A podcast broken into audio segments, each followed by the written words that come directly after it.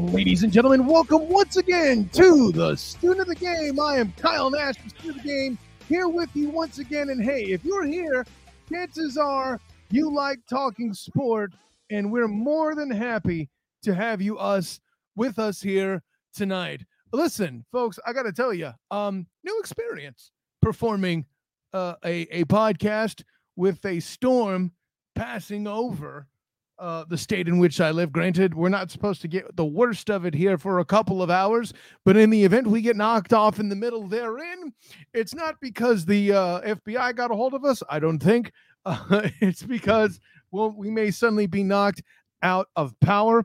Um, I have certain uh, backup contingency actions in place, but be prepared for the worst. I mean, listen, at the end of the day, we had technical issues that happened without a hurricane during the previews, and Rob Stats Guerrera managed to do enough to help me get an episode out there to you. So, you know, you, you, if you saw it live, you saw the silliness. And if you didn't, you heard the recording and probably didn't know the difference unless I said it to you. So, with all that in mind, let's move on dauntlessly and make rapid progress. Of course, if you are here, my uh, fellow Floridians, in a bigger path of the storm or anywhere near where it made landfall, uh, prayers and safety to you. I know there's a lot of power outages and things that have been experienced, but for now, in Orlando, where I sit, I am currently safe and look to have uh, Jeff Allen on later. Mark Mancini was supposed to come aboard, but we, will be unable to join us. Uh, you probably saw him his name mentioned in the preview, but hey, we'll look to get him on another time. But let's get into this. Now, typically speaking, I'm not one who complains a lot about college football polls, uh, at least as far as the AP is concerned. When it comes to the committee and the CFP, you know, the thing that uh, term that uh, determines the uh, college uh, football playoff and championship, you know, that invitational tournament, um, I'm going to be a lot more critical. You know, that that's a whole different situation. But the thing that floors me time in and time out even though we're on the precipice of getting an extended college football playoff, the thing that was supposed to be happening and asked for when the AP poll was removed as the sole determiner. Well, it wasn't the AP poll back then as we know it, right? It was it was the Bowl Championship Series, or if you didn't believe in it, you called it the BSC. Yeah, I know those names, uh, those letters mean BCS, but BSC. Trust me, those first two letters are arranged that way intentionally for all the times it was gotten wrong. However, enough about that. So, well, actually, I should say enough about it. You know, if, if anybody remembers the final game determined by the AP poll, it was Takeo, uh, not to Takeo Spikes, I'm sorry, uh, Manti Te'o and the Notre Dame Fighting Irish, a team that had to go into triple overtime against the illustrious Pitt. Woo! I'll tell you, what a program. Shouts to Big Jim Neese. And uh, of course, my friend Matt as well from Huddle Up Podcast. They got crushed by Nick Saban and the Alabama Crimson Tide. Now, I'll grant you, there are teams that have suffered that fate that have belonged in the championship in the past. But it was clear that Notre Dame didn't, based on their opponents or lack thereof. They were put in there because of name and crushed. And now here we are with a similar sort of situation. Now, granted, I don't think anybody in the AP poll as it stands right now for the top 25 will have anybody other than Georgia at number one. And if the AP were still deciding it this way, they'd either be playing Alabama or Ohio State, who are basically currently tied. And frankly, I can make the excuse that Alabama is there because they're, they're how you say, uh, they come first in alphabetical order, right? But if the AP were determining the top four, fourth place, I would throw into question. And again, listen, I'm a Jim Harbaugh guy. I'm somebody who, even though people were calling for his head, every year he's been a good coach, averaged more than nine wins, except for the pandemic, because, you know, pandemic. you know, I know some teams flourished and some teams didn't in that period, but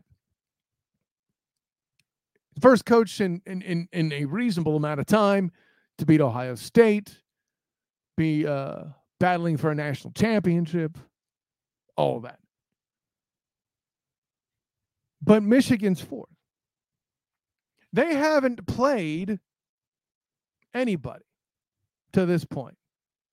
Matter of fact, they only played a Power Five school this past week, and it was the illustrious Maryland, who's now a conference game, which still doesn't make any damn bit of sense to me.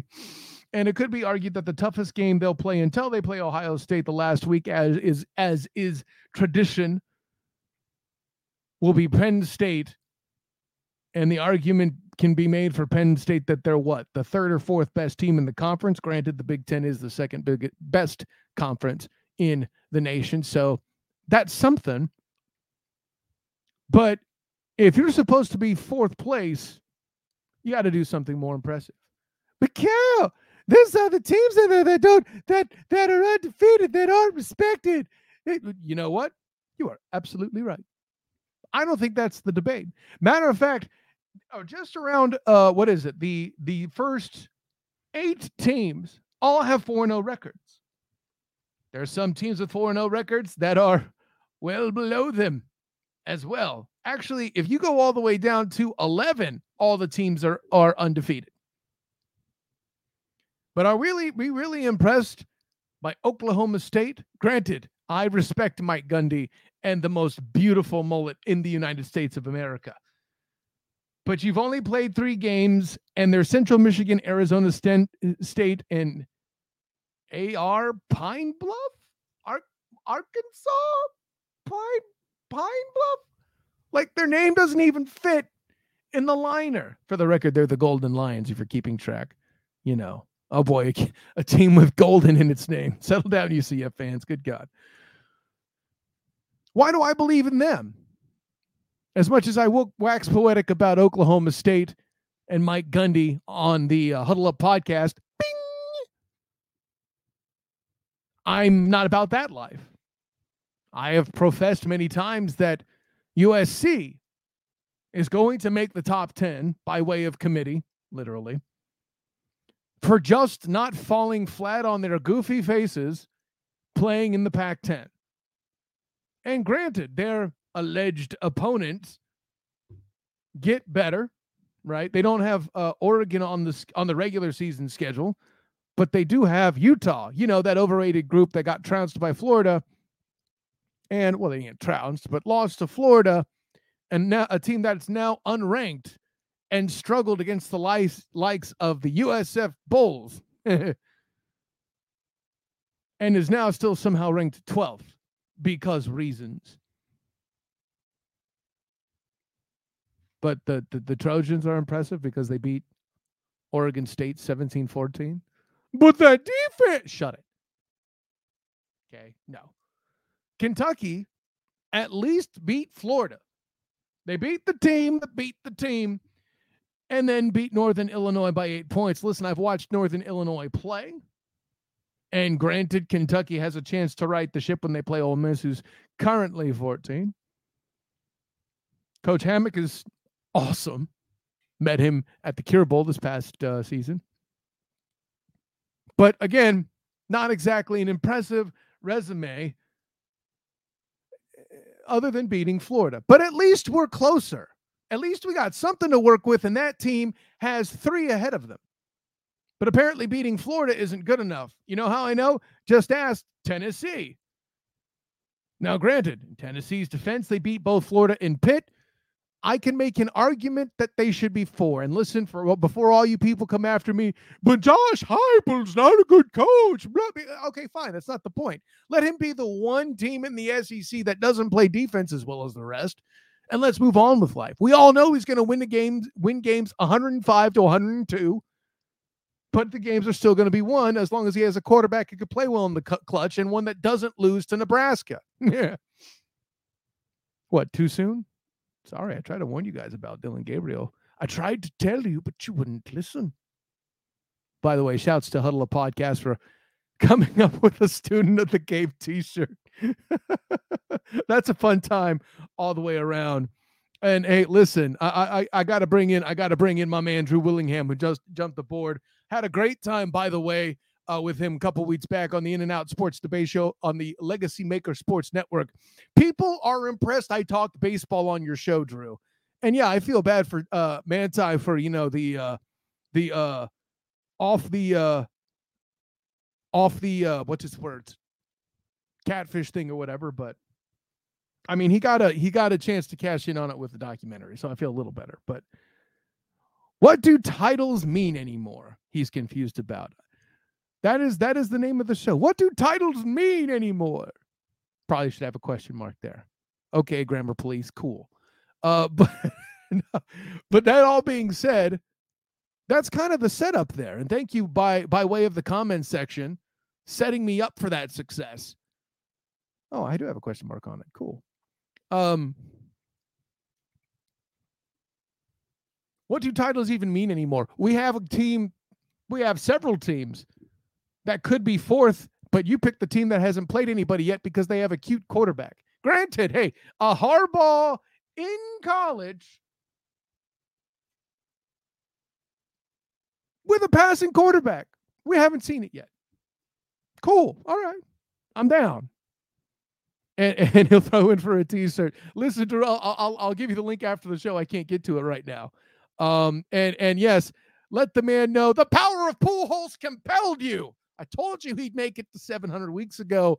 Drew paying homage and giving credit words due, and I respect that level of humility. I hope I am capable of doing the same. Uh, if if you ever just completely dominate me on a topic like I did you on that one. I did like your take though that uh, Mike Singletary was the best number 50 of all time, uh, where I came in with the Admiral um, uh, playing for the Spurs and all that. That that's I did I did mad respect. I hope you're getting a laugh at all that, dude, because I'm still joking. But let me get back on track. So with now at least Penn State isn't number four, but how could you you know, with what's going on there, right?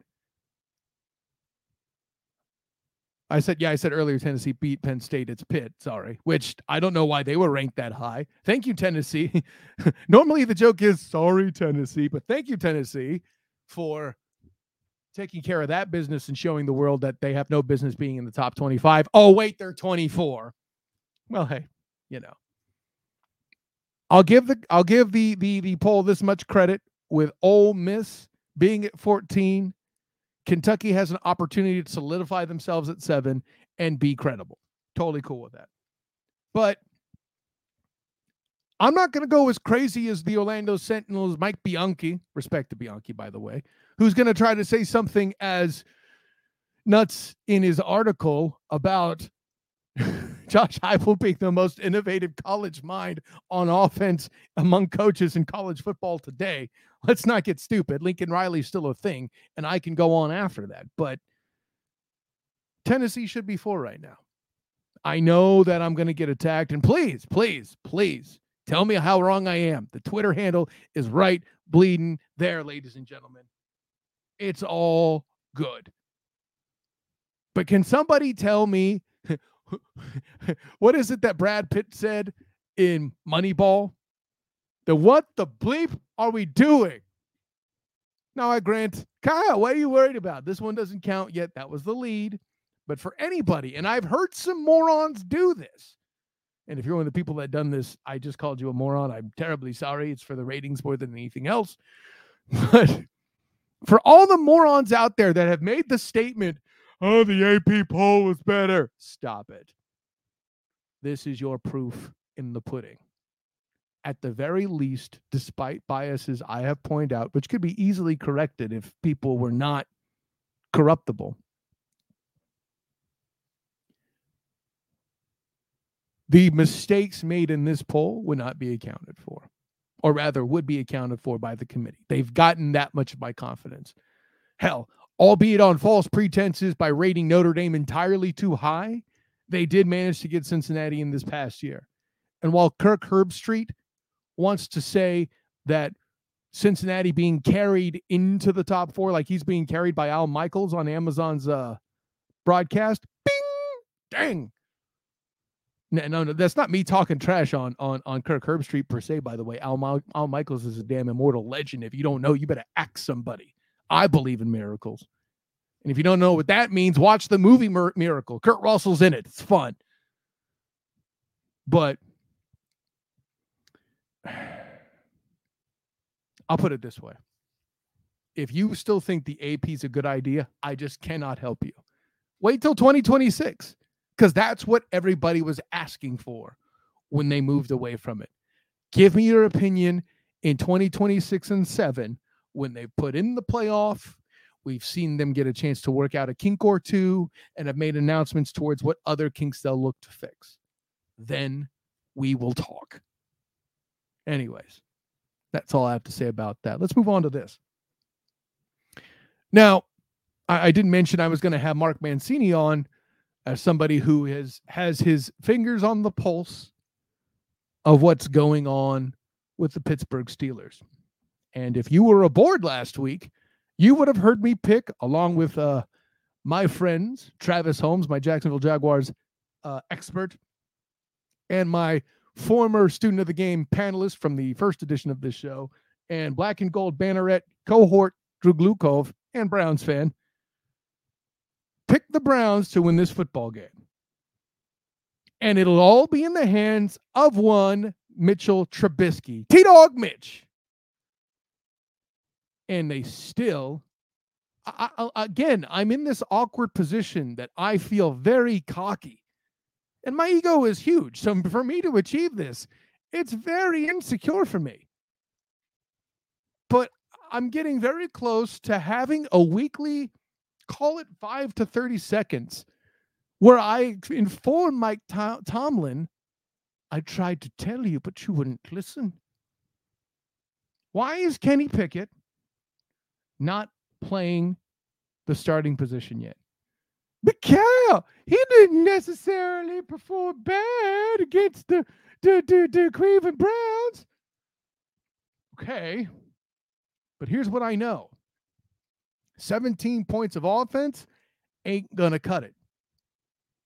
You can't win games with defense when TJ Watt is going to miss as much time as he did, and Minkah Fitzpatrick, your other best defensive player, guys who, if healthy, I'm sure would be competing early for Defensive Player of the Year honors. You can't have him limited in practice as well and expect to win with Mitchell Trubisky.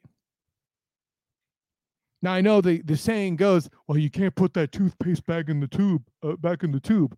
Here's the thing: the Miami Dolphins did this. They put the toothpaste back in the tube. They let Tua start some games. He struggled a bit.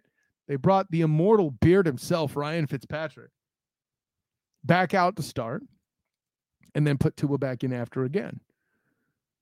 And look, lo and behold, who is starting quarterback with the Dolphins' biggest win so far this season and possibly for the season, depending on how things go outside of a playoff potential playoff game? No, I'm not predicting the Dolphins win a playoff game. Take it easy.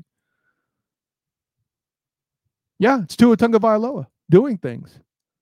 By the way, how do we find a tougher? How do we go from Tua Tagovailoa being the toughest name in football to pronounce to, to then transitioning team. to Uiagalelei. How, how does that happen? Anyways, I, will get over myself. At least I finally learned to say it right without stuttering three times. Hashtag me problem.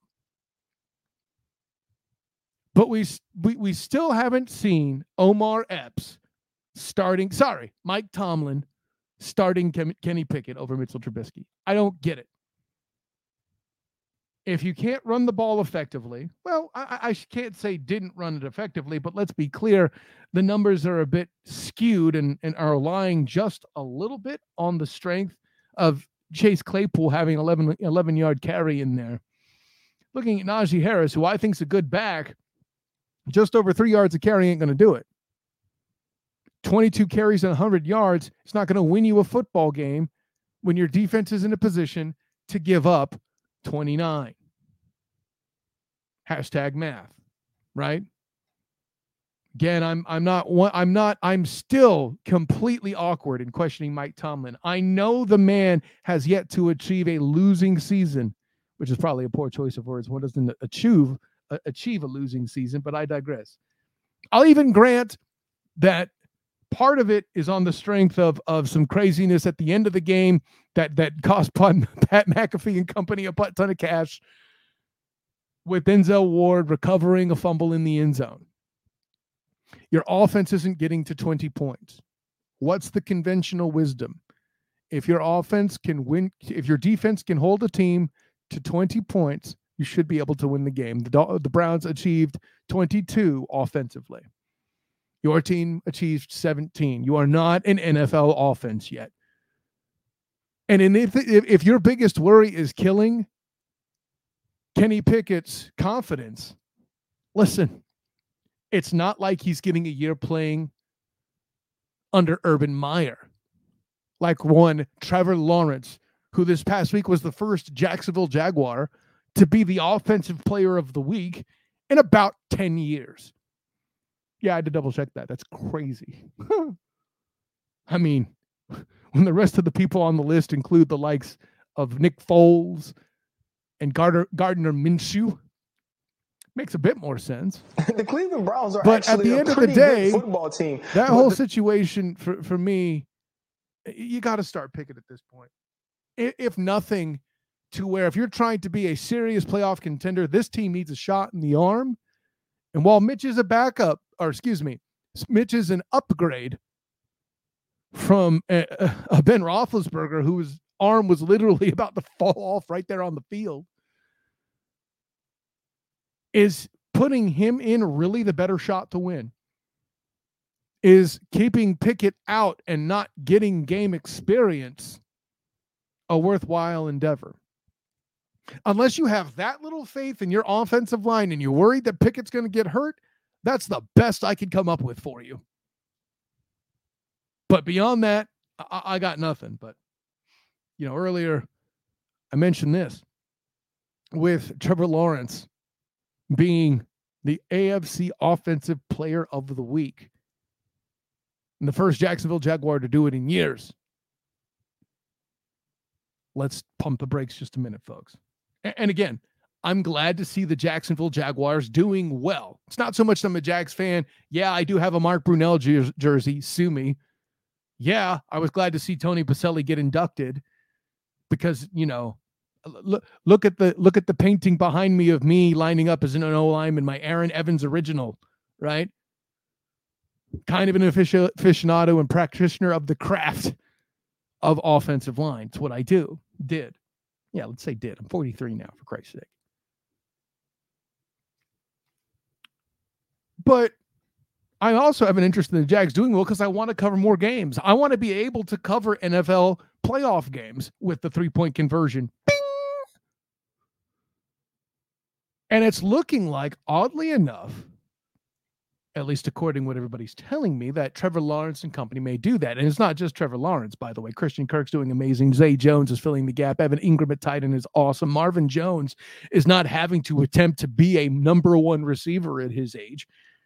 And uh, Travis Etienne and James Robinson are both doing great in the ground game. And the offensive line's holding up. Cam Robinson hasn't been listed on the IR yet the hits just keep on coming. And don't get me started on the defense. If they have another great performance on defense, I'm going to have to have Professor Bill Carroll and Sensei Jeff Barnes on the show to not only publicly apologize for questioning Travon Walker and Devin Lloyd so desperately, but I'm going to have to try to find their addresses so that the two of them can send them Christmas cards. This is insane.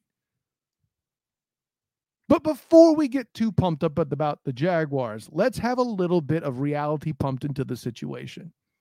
I totally still stand by the question that the Jaguars should have beaten the Washington Red Tails. Sorry, Commanders. That's that's still a thing. I was there to personally witness the Indianapolis Colts get shut out at TIAA Bank Stadium in Jacksonville a few weeks back. But we got to remember that the Colts were without their top receiver, were without probably their best run stopper as well in DeForest Buckner, right? Michael Pittman, of course, being the top receiver in question. They neutralized Jonathan Taylor, and Matt Ryan was dubbed useless because he's not mobile and can't escape this defensive front, which we didn't know how good they were yet. We forgot Josh Allen was there. We're talking about these rookies. I mean, dang. At what point? By the way, Shaquill Griffin missed that game. Sorry, he didn't miss that game. He will miss the next game against the Chargers. Well, we'll get to that in a second. But the Colts got shut out where there's a whole bunch of bad juju on the road in that sta- uh, stadium eight times straight.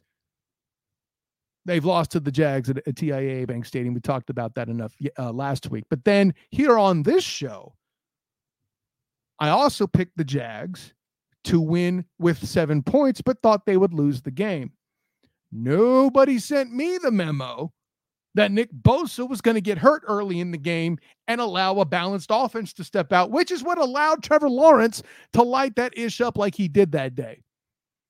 And again, this isn't me saying I question Trevor Lawrence, but rather there have been reasons that are more about the deficiency of the opponent than they are about the Jaguars doing bad. Now, granted, in the NFL, taking advantage of mistakes is essential. No one's going to question that. And if you do, you're wrong, frankly. Right?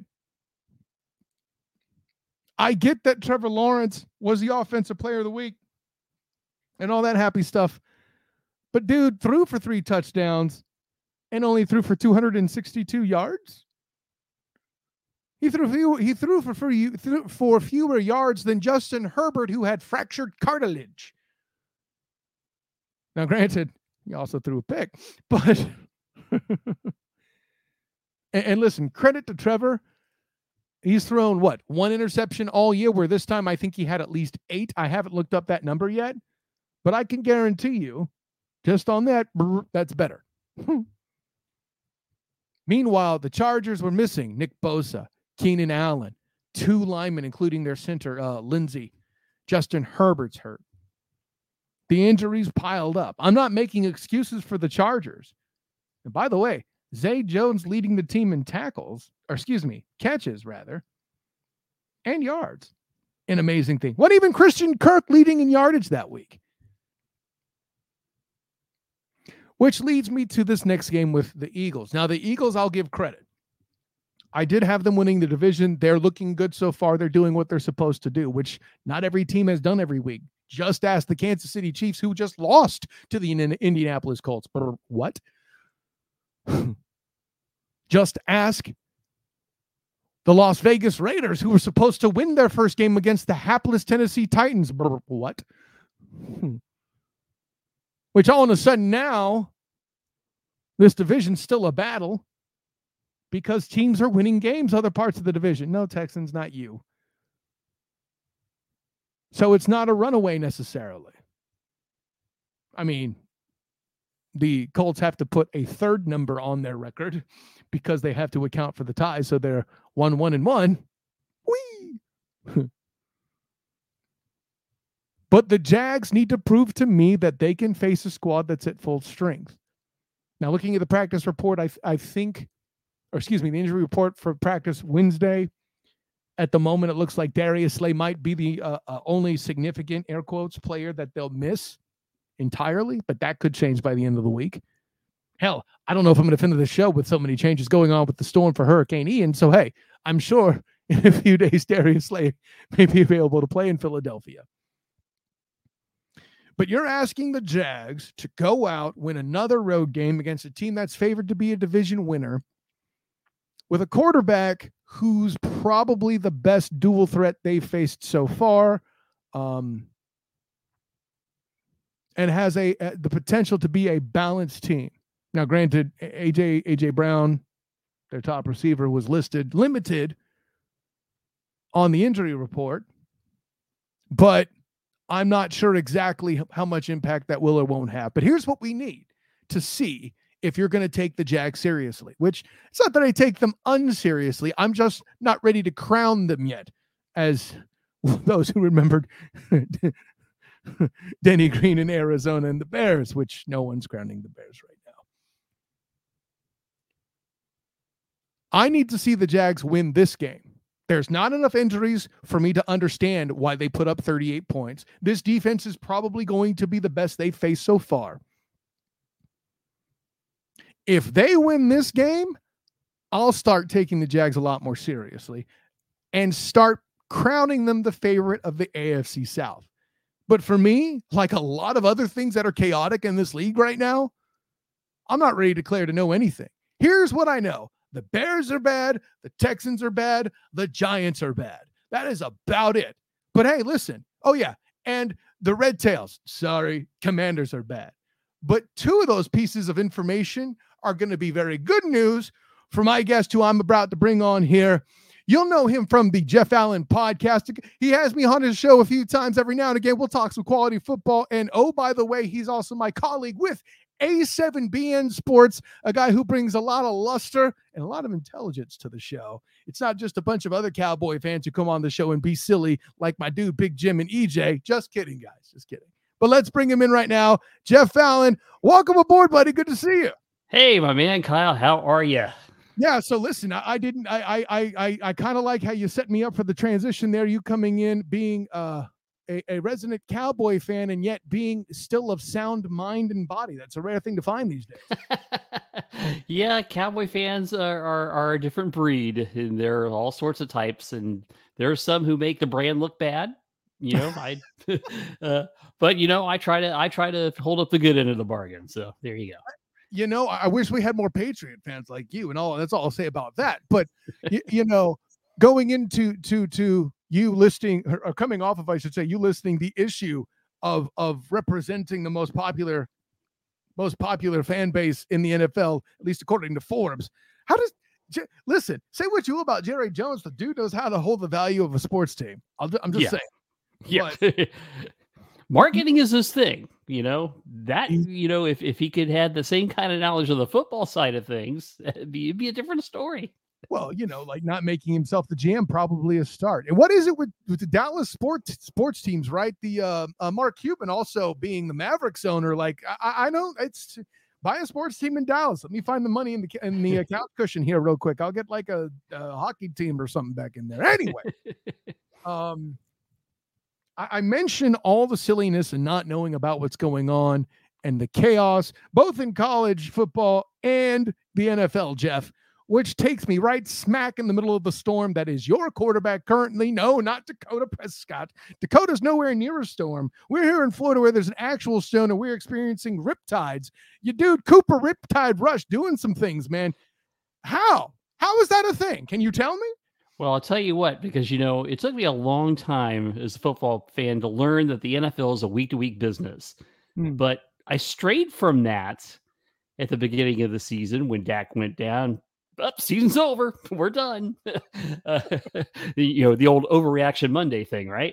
So, you know, what Cooper Rush has done uh, the last two weeks has really been, you know, surprising to me uh, you know, he did win his start against Minnesota last year, but you know, the Vikings with Kirk Cousins on on a primetime game are definitely not a very good team. Uh, Whether it's so, or not, Kirk Cousins was going to be too scared to perform. We get you, Jeff. Yes, yeah. So so here we are, you know, two starts in and what Cooper Rush is doing is the right things. You know, he's not turning the ball over. He's making good decisions. You know, if the Cowboys can fortify him with the running game like they had against the Giants with both Zeke and Pollard uh, racking up some yards. You know, that, that is a wonderful thing. And I think the key part to Cooper Rush is he gets rid of the ball quick. You know, mm. he's not he's not back there, you know, dilly dallying around and and and you know he's he seems to be very sure of where he wants to go with the football. So uh, he has really steadied the ship. And I think the big thing now is the Cowboys do not have to rush Prescott back. Um, you know, because the initial thing was four to six weeks. They, they were four and, you know, oh, maybe even sooner. Uh, but I think they should take their time, make sure he is properly healed.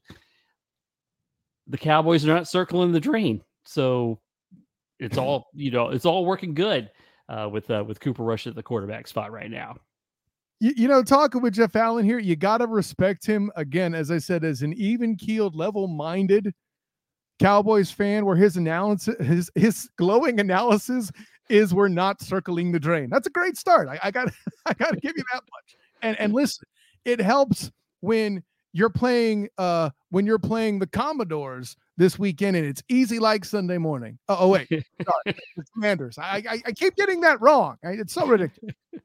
yeah, no, that that certainly doesn't hurt having having uh, that dumpster fire of a football team on your schedule uh, with a two game winning streak under your belt. That certainly does not hurt hurt their chances at all.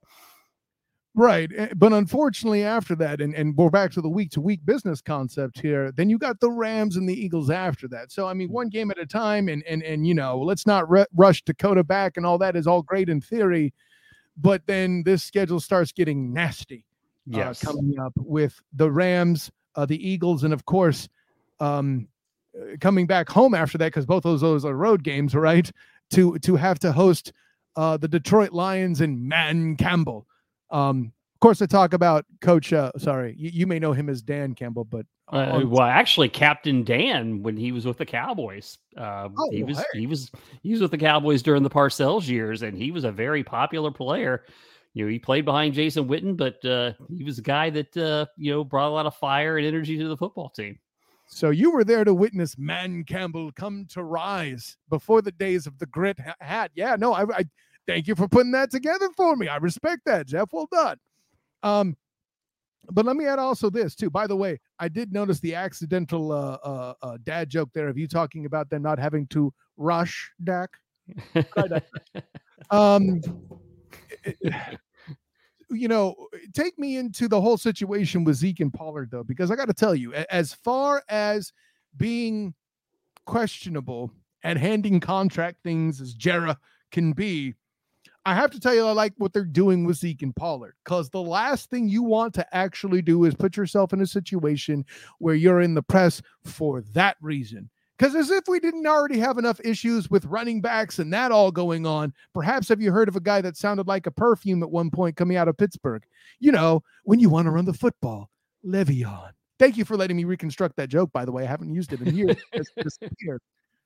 but like you're cool with them. Uh, it sounds like they're going to just basically let Zeke play through his contract and then bring Pollard along. Like that's what's on the table. That's a good thing to do, right? Yeah. Oh, oh, definitely. You know, when you look at the past few seasons, Zeke's yards per game average has been declining, and they cannot run him out there 250 times during the course of the season. He's getting older. I mean, he looks a, he looks a lot fresher this year uh, mm-hmm. He seems to have a little bit of that burst back, but you know, being able to mix Pollard in there, uh, who gives you that explosive home run hitting ability, uh, which he's already shown this season, uh, you know, that is all going to be well and good for the Cowboys. Uh, you know, the you know disappointing part about Zeke the last couple of years, yeah, he's getting paid handsomely, and those numbers that he's put up the last two years do not equate to that handsome payment uh, that he that he's been getting. So I think a fresher Zeke will be better. I mean, the Cowboys' offensive line, you know, Tyron Smith going out, but uh, Tyler Smith has done a great job. Uh, uh you know, for a rookie uh, on the left tackle spot has been far better than I thought he would be. And when Jason Peters came in uh, the other night in that series, that's when Pollard broke that big run. And that really kind of elevated the running game. So as Jason Peters gets more integrated into uh, some playing time. Uh, the Cowboys' offensive line, which was not very good last year, now looks like it could be a, a more decent strength for them. Sorry, I had to adjust my camera angle there so you could see that the, the painting of me and the offensive line. So you know, you know, not only you as an, uh, not only you as a UCF guy would appreciate that that's an Aaron Evans original. I'm also showing subtly how I appreciate the point made about Jason Peters. Dude, dude is Tom Brady old and still handling business out there, man. It's crazy. Yeah, um, yeah. And, and, and as a quick mention, I saw you know uh, uh we watched Tony Pollard play against UCF. We're we're well aware of his time um, uh, in college doing good things under Coach Mike Norvell, who's now a four and zero oh in the ACC, which of course doesn't mean a lot because it's the ACC, but the but with all that in mind, like I, I I think I think we're setting the table for a situation where it's a better thing. The defense I would make for Zeke, which I mean, I'm always a guy who didn't think he should have never thought he should have gotten the bag that he did. Let me be clear about that. Um, playing in a running back like that in this day and age that's not named Dalvin Cook or Derrick Henry doesn't make sense to me. And frankly, I can make a case against Dalvin Cook as well because the dude can't help the club in the tub. you yeah. know, and that, which is this is why I didn't talk about Saquon Barkley and uh, Christian McCaffrey either, fans, before you start piping up about that. Can't help the club in the tub, folks. Anyways.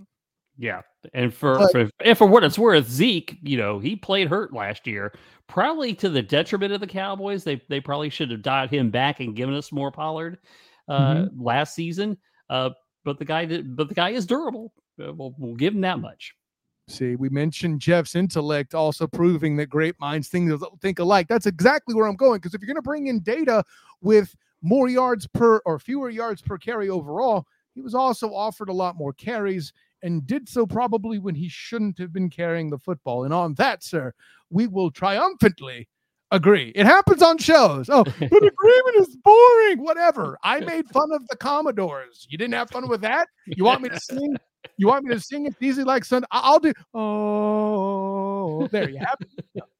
Anyways, no, listen, great to have Jeff Allen aboard, man. I, by the way, I have been catching you talking to uh, a few of my uh, mates over at the uh, Black and Gold Banneret, which is always a quality time too. So make sure you check that out on the Jeff Allen podcast. Um, you know, I'm going to ask you this quickly. I know we were focused on the NFL, but we got a few minutes before we do the NFL picks this week you do a lot of coverage of the American Athletic Conference and UCF and and, and that group. What mess is going to come out of whatever's going on with realignment and all that stuff? What do you foresee? Like we live in a world where um, I think this season UCF is going to to play Miami in the first responder bowl and and you know considering what's going on that might actually be seen as a positive result by some uh to at least make that bowl game before heading over to the Power Five. But give what is the takeaway that you're looking at this? What is it you kind of see in the mirror on the wall? Because I'm not sure all of it's the fairest of it all quite yet. You know what I mean? Yeah, you know, it's a uh, you know last season the AAC, you know, and, and you know, boy, poor poor Mike Aresco, right? The his top three football teams are are, are leaving uh, you know, and and you, in fact, when they run their AAC promos, they're all the victories at Cincinnati and Houston and UCF, uh, UConn when they were there. all those victories were racked up by teams that are no longer going to be in the conference. But uh, you know, this year is going to be interesting because I think the AAC is up for grabs. Uh, you know, Cincinnati lost a lot of firepower on defense and on offense. Uh, you know, there's they're they're at a point now where they've built the program so they can reload, but this is not the same team that made the playoff last year. And I, you know, while I agree with them being a favorite, it's not a lock stock cold barrel lock that they're going to do that. Oh, you know, well, and you know, Houston, go up on this tangent. Interesting. No, no, no. Keep going because I have. Yeah. Res- go ahead. Yeah. So you know, eh, you know, Houston you know, were they were they a year ahead of schedule last year? We'll have, we'll have to wait and see on that. Uh, you know, they have they have a, an experienced quarterback, so that makes them a contender. The Knights are obviously going to be contenders. Uh, you know, they're going to have to find a way not to have so many offensive droughts uh, in order to make that happen. Uh, it's going to be interesting to see. And, and, even though I'm mentioning those guys, you know, you you can look at the at the middle of the conference and while East Carolina lost to Navy, you know, Navy does get those victories every now and then, uh, but they're an improving team. You know, I'm curious to see the Cincinnati Tulsa game this week because Tulsa's always played Cincinnati tough. Uh, you know, it, that could be a factor, you know, if, if, if the Golden Hurricane win that game. So lots to see. Um, you know, as far as going to the Big 12, you know, it would be nice if uh, UCF goes in on, on a winning note. Uh, you know, they need to they need to have you know build some confidence, build that resume as they're going in. But it's going to be a different world, uh, you know, when when they go go into the Big Twelve.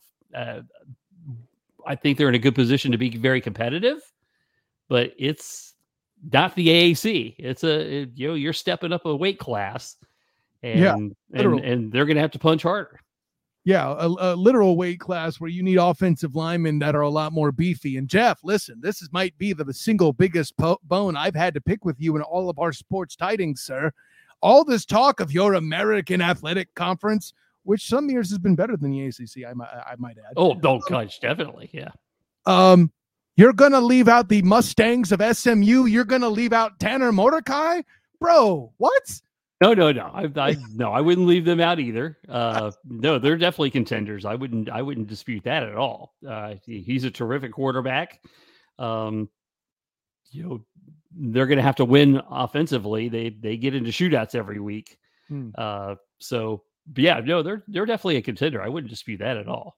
Well, hey, listen. I mean, you're a guy that watched the Josh Heupel offense for a year. That shouldn't be something that you're far into. That's a thing. I mean, hey, it's working in Tennessee for him as well right now for the moment. I just listen. If I didn't mention something about that, I'm sure Elo would have been like, you know, Jeff Allen didn't bring up your SMU Mustangs because I picked them to win the conference. I mean, listen, it's a very unpopular thing to do when you're writing for and and doing podcasts with a UCF based site like the Black and Gold Banneret Bing. But that's that's what I do when I do a drop, Jeff. It's a thing. Like, yeah, he's got a bell. I need to get a bell. What's my problem? Um, but yeah, man. So no, uh, thank you for literally bringing all the bells and whistles to this show. Um, and and and and I like the musings you have, generally speaking, about the American moving up. And listen, to to double down, poor Mike Aresco rescue, rescues the teams of the former Big East from absolute doom, rises them to where they compete harder than the ACC in a lot of cases, and then has to hit the damn reset button all over again. It's yeah. not fair. Um, and then, by the way, depending on how that goes, may have to do it again if and when Memphis and SMU could take their way out. But yeah, whole other conversation. Oh, it could be worse for him. He could be the commissioner of Conference USA, which got rated from both sides by the AAC and the Sun Belt.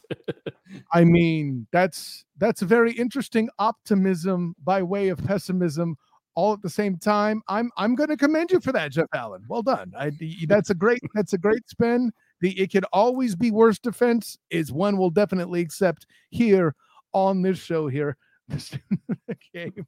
It's a good time, but um, yeah, man, let's go ahead and get into it. Let's um, let's get these picks going and doing the thing. First of all, Jeff, we're going to start off with Thursday as as one always should because that starts the week. Um, but for me, the first game of the week Thursday is going to be this uh the Cincinnati Bengals in Cincinnati. Thank goodness because you know weather. Um, the, facing the Dolphins, who literally flew past Hurricane Ivan on their way out to prepare for their Thursday night. Who you got?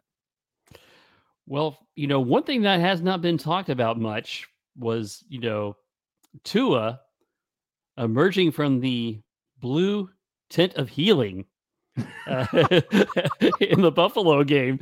I mean, really? He did not have a concussion? I don't think so. But uh, there you go.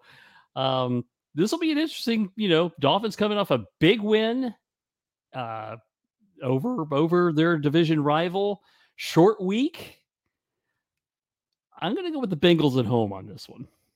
Interesting, because yeah, the, uh, here's the thing, and and I, it's not like I dislike the pick. If you're trying to bet this game, here's my advice: don't. Okay, um, but with all that in mind, like seeing Joey Burr struggle is very confusing. I get that. Um, seeing what's going on with the Dolphins looking good is impressive. Um, I, I, can make an argument that the Bills did a lot to try to hand them that game back. Um, but then so too did the Dolphins defense, dropping no fewer than three interceptions by my count, too.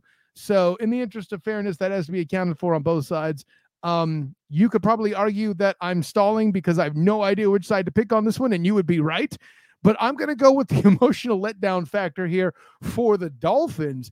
Beating the Bills could possibly be their literal Super Bowl, depending on how the rest of their season goes. I don't think it'll go that badly, but um, I have I have the Bengals as well, uh, hosting short week and uh, that emotional letdown compared to playing the Bills in a division game, whereas the Bengals are kind of climbing their way up after yeah. uh, beating the uh, the Jets last week. Anyway, hopefully, hopefully we'll be able to watch that game if we, you know, heaven forbid, we know we lose power and all that good stuff. Hopefully, I'll be able to watch it. oh, that will be fun. I, I, I do like Richard Sherman as an analyst. That's fair. Um. Anyways, next on the docket, uh, Kirk Cousins goes to New Orleans to face the Saints. Jeff, I'm going to go with the Vikings in this one.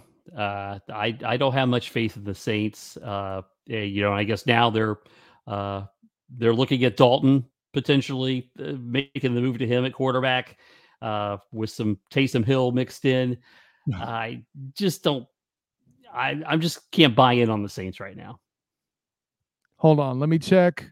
Yeah, the game's at 9:30 in the morning and not after 8 p.m. Eastern time. So uh Kirk Cousins is gonna win. There we go. Um yes, that is the England game this week, by the way, for those that are keeping score. So uh anyways, uh Browns Falcons, Jeff. Oof. Uh I, I hate to I hate to want to pick the Browns uh, because of the Deshaun business and and and and the, the sickening fan base that uh, uh, indulges that kind of behavior. Uh, you know, just not sold on Mariota at, at quarterback for the Falcons. Uh, I'm going to take the Browns in this one. Mariota, more like Nota. Granted, he could be doing worse, but after, listen, after the Seattle Seahawks did what they did and keeping themselves alive in the race for, you know, the top overall pick of 2022, uh, sorry, 23, um, yeah, uh, and seeing what the Browns can do against a bad quarterback and one Mitch Trubisky, I too have uh, the Browns. There's no question. This one's going to be interesting. Bills head to Baltimore to face the Ravens. Jeff. Bills will bounce back on this one. I don't have any doubt of that at all. And uh, you know what happened to the Ravens defense?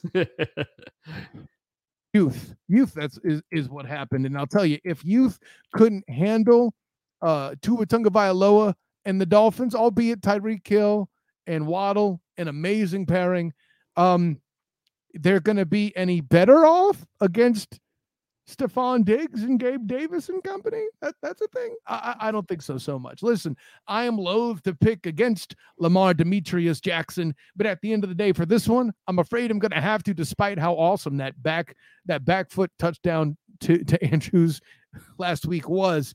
But I thought he couldn't pass, Jeff. Sorry. Any, anyways, we talked a little bit about, about this game. Let's put a bow on it. Uh, the Washington Red Tails, sorry, Commanders head to Dallas to battle Riptide Rush and the Cowboys. Jeff. I will bar your line. It'll be easy like Sunday morning for the Cowboys.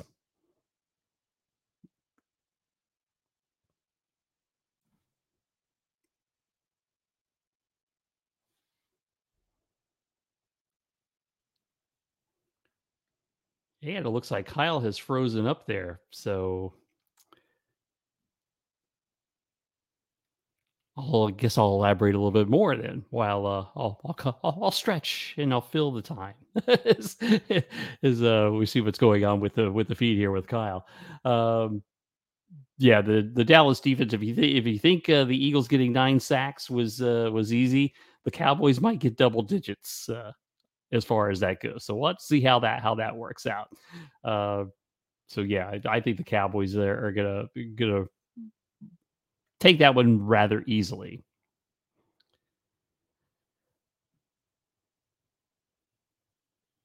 All right, so now I guess I'm now now the official host of the show.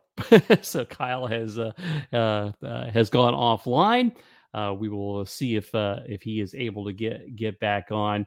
I might pick a couple of games while we're waiting to see if his connection is restored. Uh, of course, Hurricane. I want to say Ian for Ian Eagle, but Hurricane Ian starting to make its way through the state of Florida, and you know, power outages and internet outages and all that good stuff will probably be coming along uh, as far as that goes. Um, I'm gonna look at a couple of games here. I'll pick a couple uh, and see if Kyle gets back. If not, we'll we'll we'll close the show uh, because you it's his show, not really mine. So, uh, Seahawks and Lions. I think I will take the fighting Dan Campbell's in that one. Uh, that will be in Detroit, one o'clock uh, uh, kickoff on Sunday. Jets Steelers. that could be one of those real ugly games to watch. Uh, you know, Steelers have struggled to score points. Uh, the Jets, you know, I just don't see them making enough improvements. Uh, I think the Steelers will take it because it's a home game. Uh, but outside of that, uh, yeah, that that might be one of those games. It won't get much play on DirecTV's red zone with Andrew Siciliano because uh, there ain't gonna be a whole lot going on in that game. It will uh, the the lack of offense will uh, certainly be not good. But uh, yeah, it would be kind of cool if we can finish off these picks. Um, you know, I could change my picks when he comes back on. that way I can be right no matter what happens. Let's see how that goes. So uh You cannot change your pick, sir. no, well, anyway, this is what professionalism looks like here. I'm trying to fly the plane here from my laptop. I had it set up, just had to reestablish the connection. Um, you know, the joy of uh, personal hotspots, ladies and gentlemen. Hashtag modern tech. Anyways, so with all that in mind, um, I appreciate you uh, flying the plane. Uh, pretty awesome. This isn't a flight deck, but nonetheless, you were flying the plane. I believe we left off you triumphantly presenting your squad as making it easy, like Sunday morning. Yes, uh, yes, I did, and uh, it looks like your hotspot's giving you some your issues. Your former tight end to win the next game because it's Man Campbell hosting the Seattle Seahawks. Listen, there's a team that's hapless, so hapless they lost to the fraud cons. Okay. uh, I shouldn't need to say any more about that. As much as I scoff at golf, I also do my best to, how you say, uh, um, show my awareness of the mediocrity of one Geno Smith. I have the Seattle Seahawks losing just on the strength that. There we go. So I got to see, I got to get my my pen yeah, and so, everything. I'm falling apart, Jeff. Yeah. Who so knew yeah, that power was so powerful. Yeah. Um, so I I did pick the fighting Dan Campbell's uh, in that contest. So there you go. So, and I also picked the Jets Steelers game, which will probably set back offensive football a million and a half years. Um, to the picked, dawn of I, man. I, I, picked I picked the Steelers because they were at home. Um, you know, that's as good a reason as any. And, I'll put it this way: if you have a guy in Joe Flacco that's familiar with playing in that stadium, you might have a fighting chance. But at days in, it sounds like you're going back to Zach Wilson. Oh God, I have. I have um I have the Steelers in the game. They should be starting Kenny Pickett, but won't he would get his awesome first win against another guy who is a new quarterback that, well, is not all that in a bag of chips. I'll leave it at that. I'm guessing the next game you had on the mind is is the uh, Los Angeles Chargers. Had to escape them calling them San Diego, and the hapless Houston Texans. They have yet to win a game, and no matter how I feel about Davis Mills, I um, even with all the Chargers injuries, I have no reason to believe the Texans will handle business. Jeff. I would agree with you on that. I like to call them the San Diego Chargers of Los Angeles. Yes, that's a, that's a play on the old uh, what was it, the Los Angeles Angels of Anaheim uh, moniker that, that, was used back in baseball in the day. Uh, yeah, I uh, and I, am with you. I like Davis Mills. I like the moxie he brings and the and the toughness he he he displays as the uh, Texans quarterback, but uh, I have to agree with you on the Chargers on that one. No, awesome. I can't front on that at all. Speaking of hapless teams, oh boy, two teams that were winless until last week, beating two teams that I thought were in the best division in football in the Tennessee Titans and the Indianapolis Colts in Indianapolis. Two teams that'll be smacking each other in the head running the football, I'm sure. Jeff, who you got?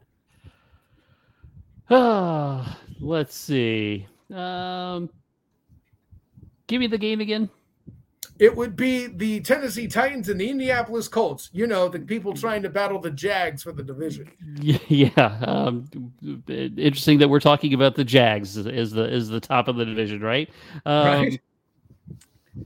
Yeah, that's a. I'm going to take the Titans in that one.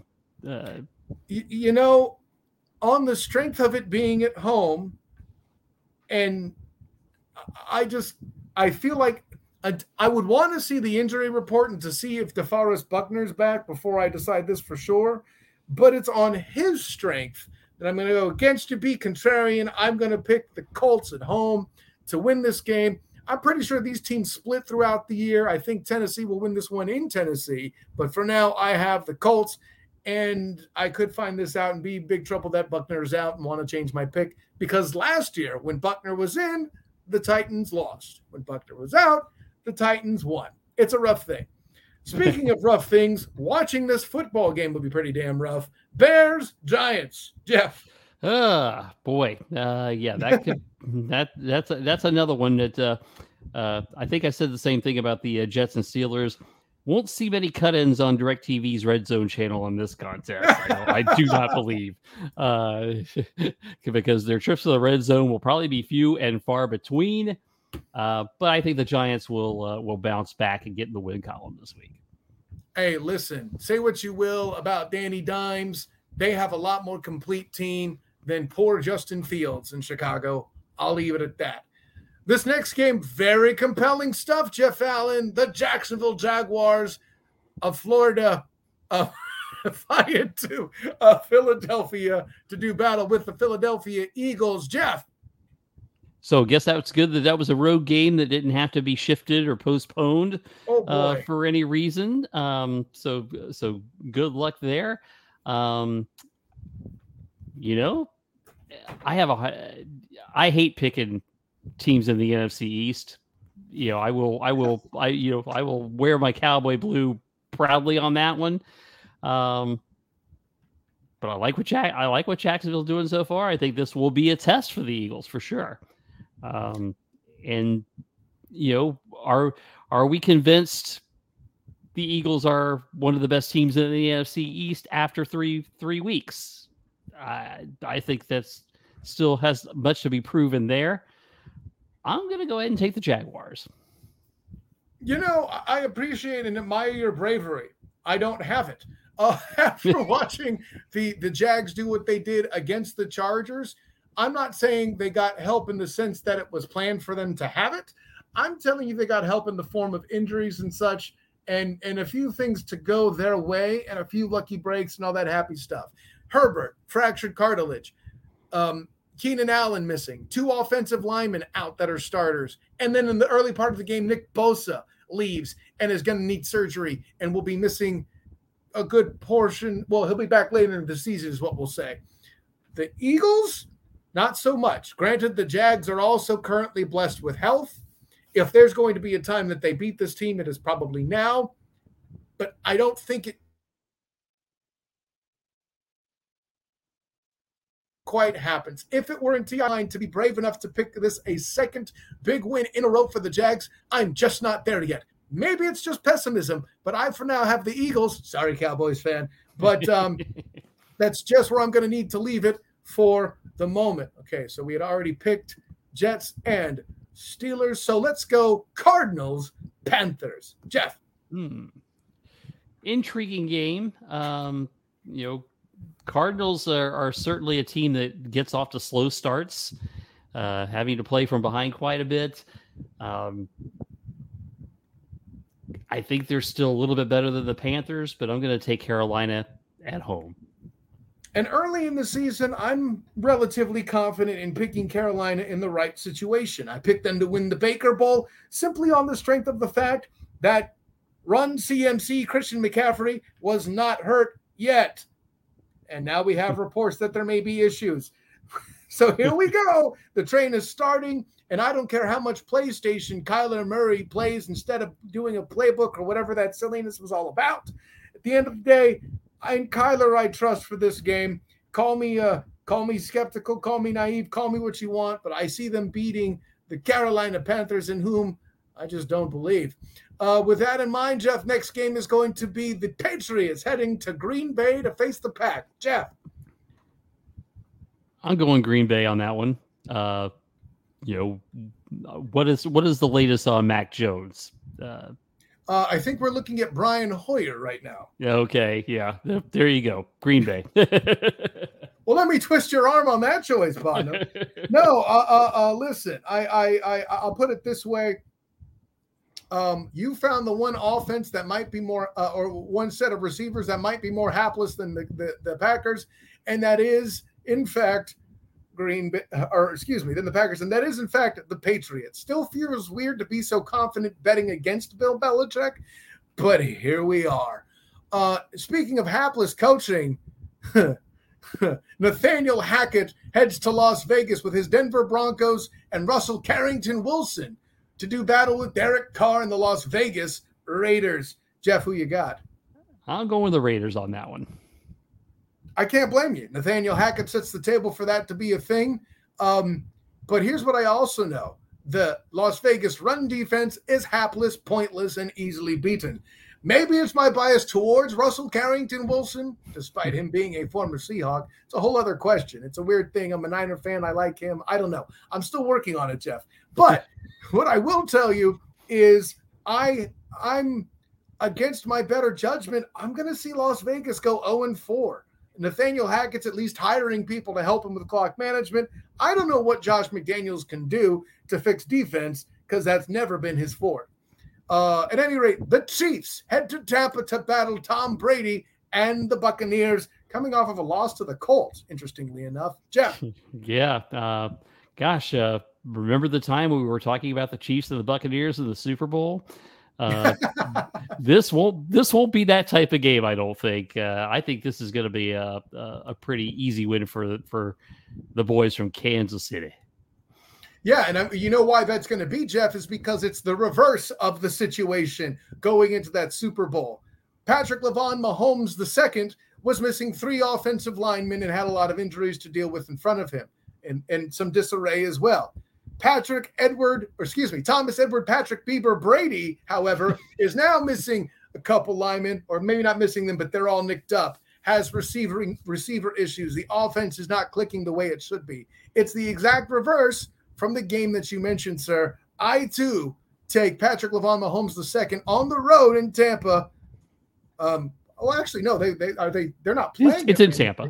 It is, yeah, they did keep it there. That's right. This explains why the UCF game was moved to Sunday at one o'clock. There you go. Uh, yeah. So, at any rate, I have KC in a masterpiece winning that football game. Then Monday oh, night, what you did there. yeah, I thought you might see hashtag barbecue. I might have lost 40 pounds, but I'm a fat guy at heart, Jeff Allen. Remember, remember that. and of course, the Los Angeles Rams head to San Francisco to battle Jimmy Garoppolo and the 49ers. Jeff. This is an easy one for the Rams as far as I'm concerned. Uh, yeah, yeah, I just don't I don't see the uh, you know the the 49ers really only chance is is is getting enough touches for Deebo uh, to to score points, but uh, I don't think they I don't think they have enough offense to keep up in this one. I like your analysis, but unfortunately, you didn't take it to the trenches like you should have, my friend. Trent Williams is out for this game. Aaron Charles Donald, the actual Super Bowl MVP for this past uh, Super Bowl, is on the line. Sure, he doesn't play at tackle, uh, or excuse me, he plays at tackle. He may not be facing a tackle, but that's not the point. He now has more help when Bobby Wagner blitzes from the outside to challenge that situation. It's the Rams. Jimmy G will be thrust into fear once again. Maybe he doesn't step out of the back of the end zone, but he's going to be in big trouble. I too have the Rams. So there we go. Woo, what hurricane. Granted, the- hey, you know it, it. You know it. It's one of those things. You you face adversity in every game. The Hurricane gave us a little jolt there, and you know you rise to the occasion and bring it bring it home for the victory. Yes, listen, Hurricanes in Orlando, that's what you do. Unfortunately, the Miami Hurricanes did not do that against Middle Tennessee State, did they? Anyways, um, by the way, thank you for that setup, Jeff. Um, yeah, of course. So, listen, not only for being probably the best co-pilot in the business, not named Roger Murdock slash Kareem Abdul-Jabbar. There's a comedy movie reference for you, ladies. Oh yeah, there you go, buddy. uh, um, let's go ahead and uh, uh, appreciate your help um, stalling, taking care of business, keeping the, the ship afloat, we shall say. Let the people know where you can be found, and I promise it'll go much better next time. oh, well, of course, uh, uh, Jeff Allen Sports Talk. Uh, I, that, of course, uh, is available wherever you get your podcasts. I'm on all the platforms there. It's a weekly show. I also host the AAC report on the Nightline Sports Network, which got a show coming out uh, uh, put that one to bed earlier this evening, so uh, you'll have something there uh, to listen to dur- during the time that you don't have power. Load up your podcasts. Uh, you can listen to that and Jeff Allen Sports Talk, and of course. Uh, as Kyle mentioned earlier, we're colleagues with A7BN Sports and oldschool101.com. In fact, my uh, my podcast airs Sundays at 1.30 Eastern uh, on that internet channel. And hey, listen, just celebrating their 25th hundred show was the Captain Company uh, uh, uh, Captain Company morning show. We were both present to celebrate. It was a good time all the way around. I went right from there to Gus Malzahn's press conference. It was a full day for me, Jeff. I'm, I'm yeah. yeah, yeah. No, it was a great time. Uh, uh, just celebrating that uh, milestone achievement for the captain. Um, and uh, again, uh, Bears repeating the stat of the day that uh, in his 2,500 shows, it, with the factor of 20 conservatively, he's PO'd 50,000 he said things to PO people 50,000 times. That's right, because you're cutting him short if you said he ticks off only 50,000 people. That's absolutely correct. We don't oh, yeah. want to short him on that. He's earned that mark, sir. Yeah, there's a whole set of math that uh, you know makes that number way larger that right. that I'm not smart enough to make. You're looking for a different Nash. That would be Jonathan Nash, the Nobel Prize winner from A Beautiful Mind. There you go. Uh, no, hey, Jeff, thank you for coming on. I, of course, am Kyle Nash, the student of the game. You can find me on Twitter at the SOTG. Find me on Instagram as the same, the SOTG. Check out my Facebook page, the student of the game. And, of course, my work with the black and gold banneret covering UCF, just like Jeff does with Nightline. Don't worry, we keep it friendly. And uh and then check out uh yeah, I'll be there Sunday somehow trying to juggle that in NFL football. That'll be fun. Uh Fortunately, the Jags are out of town. Uh, and then um, check out that work I do for the black and gold banneret.com. As far as I know, we will still be doing the night shift post game show. I will be bringing you my portion analysis from it right after the post game press conference live from the stadium. So check that out. I'll be on with Bryson Turner and Eric Lopez. Of course, mentioned covering the Jags. First of all, by now on the three point conversion.com, you'll have my matchup mania where I tell you the best matchups for the week. You had a few clips of the ones that, or a few hits at the ones that won't. Like, for example, Jets, Steelers, really? I you finally picked a game where I'm going to pick Mitchell Trubisky to win. Okay, so that's a thing. No, that's not in the matchup mania, but check out what games are.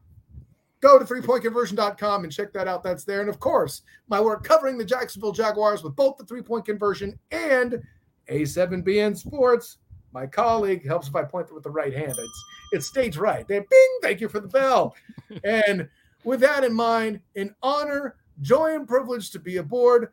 Thanks to Jeff Allen and all those who checked in. Thanks to Drew Willingham in the comments for jumping in and admitting I was correct about Albert Pujols making it to 700 well before it was cool. By the way, and I don't even cover baseball. I still don't know how I did that, Jeff. It, it kind of blows my mind. And Aaron Judge hit 61 tonight.